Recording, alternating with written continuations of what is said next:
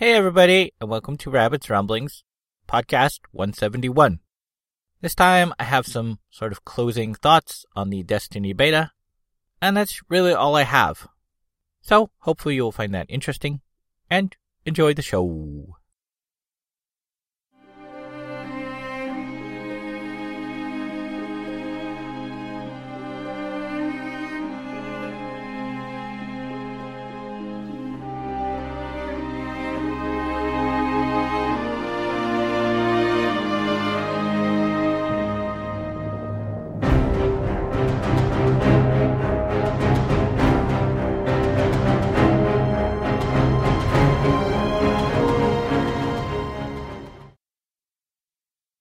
So I have some sort of closing thoughts for the Destiny beta. Again, this was on the PlayStation 4 version, though it probably be very similar across all platforms since, you know, the core content would be the same. According to the statistics on my character sort of sheet, when I stopped playing, I had 18 and a half hours played with 43 games slash missions. And I say slash missions because it, it counts each, you know, objective slash goal of a story or an exploration quest as one game. It's not like, you know, play session kind of game. So that's like, you know, 43 goal oriented things I did. And as a reminder, you could pretty much max out the content after about two to three hours. You would hit max level of level 8 on your character after just about three and a half hours maybe a little less for more experienced players. So playing 18 and a half hours, you know, after I had already maxed, you know, that's like 15 ish hours that I continued playing, pretty much all the same character. I did peek at Titan for a brief while, like I think maybe an hour, hour and a half, but I don't know, I just didn't feel right to me. I, I really liked my hunter, and I'm like, well, I'll just continue playing my hunter. So I didn't get tired of the missions. I didn't get tired of the game. I still had a lot of fun. I had a super good time playing with two ex guildies who I've kept in contact with, so I'll be playing with them once release comes. But even in the times where I was in sort of the open world area they had available for Earth, and you know, the missions did send me sort of back and forth through the same areas repeatedly, I didn't really get too tired of it. Part of it was because I really love the game and it's a lot of fun. And it was always fun and interesting to do that kind of stuff. And you know, you never knew when a public event might drop in your path. But I suppose it could probably be argued that part of it was that, you know, I knew that's all there was and I didn't have more to explore or do. I was just, you know, having fun on the promise of, you know, more content later. And again, I'm sure that part of the small content for that area is based on the fact that that sort of surface Earth area does really seem to be just for training purposes. If you are sort of a veteran FPS player, especially a veteran FPS player on console, all of the stuff they have you do is like really super easy. The strike mission, which is what they're calling group content, is the only part that will really challenge you. The rest is just kind of getting used to the world, getting used to the weapons, getting used to your sort of movement systems on ground and on vehicles. And like I said, it really does just seem like Earth is pretty much just a training level, at least for the surface. There are, like I said, those different areas that you could go down lower, and the bad guys do seem like they're at least like level 15 or, you know, all the way up at level 20. So I'm not sure if that's sort of a return to Earth, sort of late in content, or if that's just a bunch of extra guys you can go down and explore and then there's no quest down there. That remains yet to be seen. I'm not sure how that will turn out, but it would be interesting to find out. And as I said before, it is kind of cool that they do have that sort of split where, you know, even at level one or two, you can kind of roam into that underground area and go, whoa, who are these guys? And, you know, run into those places you aren't supposed to. There was a two hour window where they opened up the first mission on the moon, and I got a chance to check that out both solo as well as playing with my ex guildies in a group. It didn't introduce any new bad guys in that zone. They were all pretty much guys you'd seen before. They did, however, have a bigger area and that is sort of an introduction to vehicles. There's one part very briefly where you hop on a bike, and the bike has sort of machine guns in the front, and you can ride around, and there's a couple other guys on bikes that you should take out, and you can, you know, take out the guys on the ground on the bike. That's kind of funny. They're like chasing after you. You're like, ah, ah, I'm just gonna stay over here and shoot you from really far away. So that's kind of silly and fun. You can, of course, you know, get off the bike if you want to fight them. They aren't overly tough bad guys. I just found it pretty hilarious to stay, you know, on the vehicle and use the vehicle weapons and stay relatively safe. You know, they, they could still explode the vehicle and, you know, toss you and almost kill you. So it is kind of dangerous to do that, but I thought it was kind of funny. The story does expand a bit on who the Hive are as sort of a race of people and what happened. Minor spoilers, this mission does sort of start to tell the story of what happened in sort of an archaeological dig. You're following sort of a researcher's notes as to what happened to the researcher and trying to figure out, you know, what happened to the people at the base and what is this archaeological thing they discovered. So we're introduced to more of the story behind the hive as a race. And there is sort of a small peek at the hunter character who made an appearance in, I think it's the first or second mission. She sort of watches you take off in the ship. We get to see her again watching you. So I think that's going to be an interesting character we get to meet. Probably not too much later than that. But it is cool that they have that sort of foreshadowing of bigger players, as it were, watching your progress. There was a pretty awesome fight at the end of that first moon mission. When I did it grouped with my friends, it was pretty easy on normal setting, but then when we set out on harder, it was pretty challenging.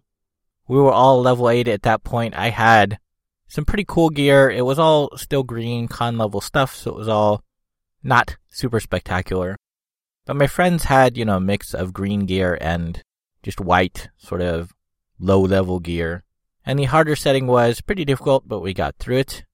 I played it again after they left solo, and on normal it was challenging, but not super challenging.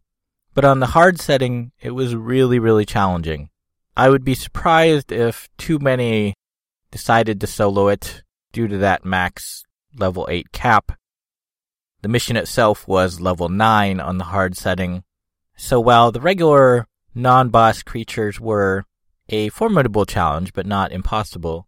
The later bosses in that sort of reserved instanced area near the end were super difficult and took a lot of precision and a lot of careful shooting and planning on, you know, when their shields were down and when to use powerful attacks and such to get through it solo. I did though, so that was pretty awesome. I suppose it won't matter long term because any record of that will be wiped, you know, at launch. But knowing I could do it was pretty cool.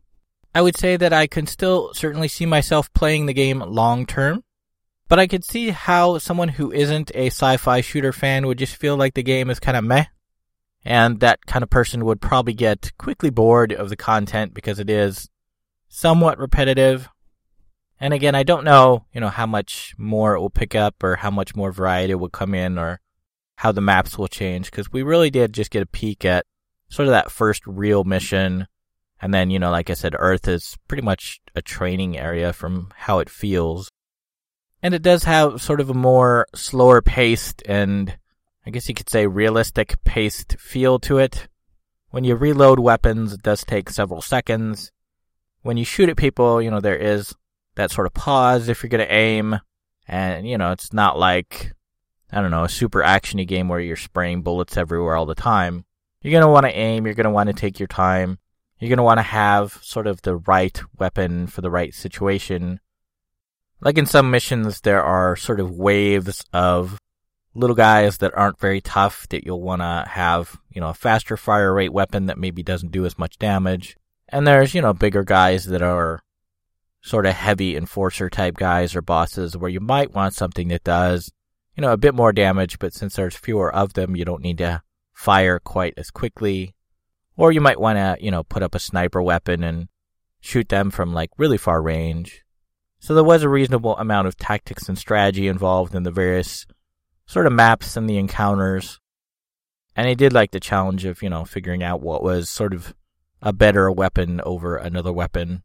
And you know, do I want to swap to that weapon for that advantage or does my skill both as a player overall in terms of, you know, figuring out strategies and as a player, you know, specifically using those kind of weapons, you know, did I want to swap or did I want to use something maybe less ideal for that situation, but more ideal because it matches with my skills better.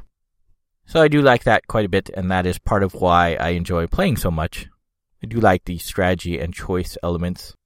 But again, like I said, I liked it quite a bit. There's tons of video up for you to watch, but you can't, you know, try it anymore before launch. So if you're on the fence, you might want to hold off, see what reviews say, you know, when the game actually comes out. Maybe even wait, I guess, maybe probably 48 hours or so after the game has launched. There will probably be people who are, you know, playing hardcore, who are players, as well as reviewers who are playing it hardcore. And I expect by that weekend after it's come out on Tuesday, there'll be tons of reviews of, you know, various people's opinions, analyzing all the various things. So you can decide, you know, if you are on the fence or you probably aren't very sure you want to pick it up, might well wait until that weekend after and see what people are saying. I expect I will probably be playing it for quite a while, and I'm sure I'll keep people up to date on how I feel about all the things. And I expect I probably will play quite a bit that first week right after launch. So it wouldn't be on the podcast right during that week that the game comes out, but the week after, I would probably have quite a bit to say about the release version and and how I would say maybe it rates in terms of content and total options for, you know, the release product. But we'll know all that stuff in about six weeks. And maybe that will help you make a decision.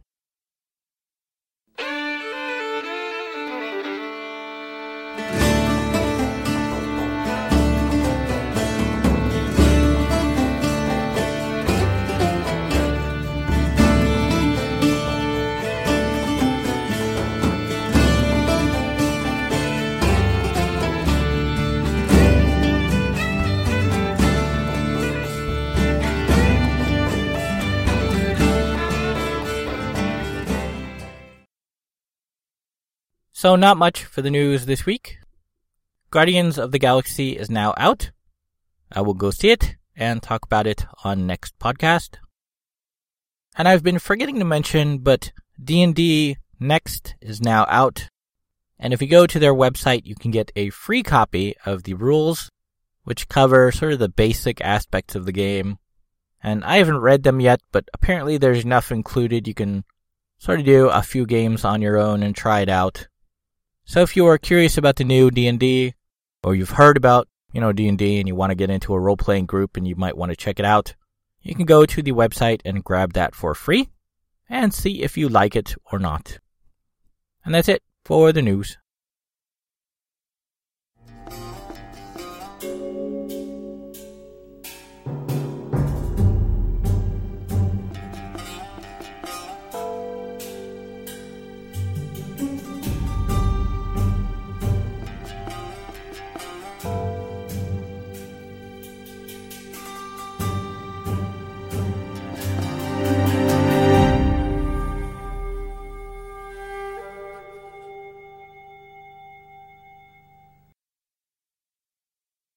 So that's it for this week's Rabbit's Ramblings podcast.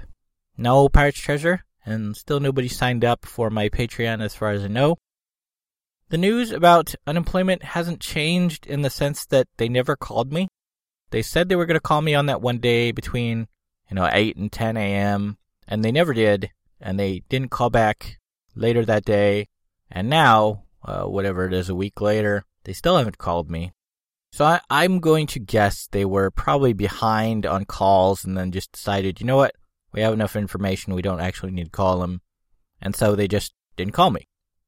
I've gotten my first not paycheck paycheck, and it does look like they're sticking to that figure of 150 a week, which basically works out to what I was making previously in my budget from, you know, the 15 hour work week I was scheduled for. So that's kind of funny. They fired me, and I'm making the same amount I had in my budget. So that's good. Of course, that will, you know, eventually stop in something like six months. So right around very late this year or sort of sometime in January, I would guess, the income will eventually stop. So I do need to be careful of that. I do need to save up as much as I can. Checking my budget, it looks like I can play Destiny a little bit, buy a couple of other games, which pretty much on the list right now is just Dragon Age Inquisition and Dying Light. And then that's pretty much it. The rest is going to go into savings. And I should have an okay amount. It won't be a huge amount. It'll be probably enough to keep me going for a couple more months after that. But so far, that's really all I've got. And I can't really count on anything else. So I'll probably, you know, try and stay really cautious on my food expense. Absolutely be very careful about what I spend on gaming. Though, you know, as I mentioned, it's going to be a pretty small amount. And I guess, um, we'll see, because I don't seem to have much control of my future anymore. So what happens, happens, and I will let people know how things are going as they go. Or probably more accurately, do not go. But hopefully everybody out there is having an okay time and not struggling like me. And hopefully I'll see everybody next time. Okay, thanks, bye.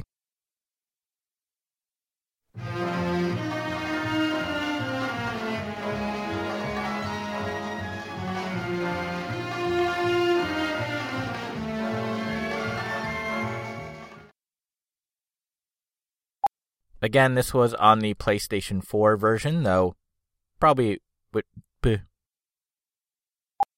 There was a pretty awesome fight at the end of that first mission. You know, so there was a lot of toxic. Ta. I know something ain't right. Sweetie, we're crooks. If everything were right, we'd be in jail. You have been listening to Rabbit's Ramblings. If you would like to see the show notes or feed the bunny by sending a donation, you can find the show website at www.rabbit.com slash podcast slash rabbits ramblings dot html. When you type rabbits ramblings, don't use a space. If you would like to send me an email, you can do so at rabbit at rabbit.com. If you like my page, you can also post on Facebook at rabbit.com. You can follow me on YouTube at rabbitdot.com. I have a page on Patreon at www.patreon.com slash rabbit, R-A-B-B number one T. You can set up a monthly recurring subscription there at a price point of your choice. Be sure to put the number one in place of I anytime you type rabbit. Rabbit's Ramblings is copyright 2014 and is released under a Creative Commons Attribution Share Alike license.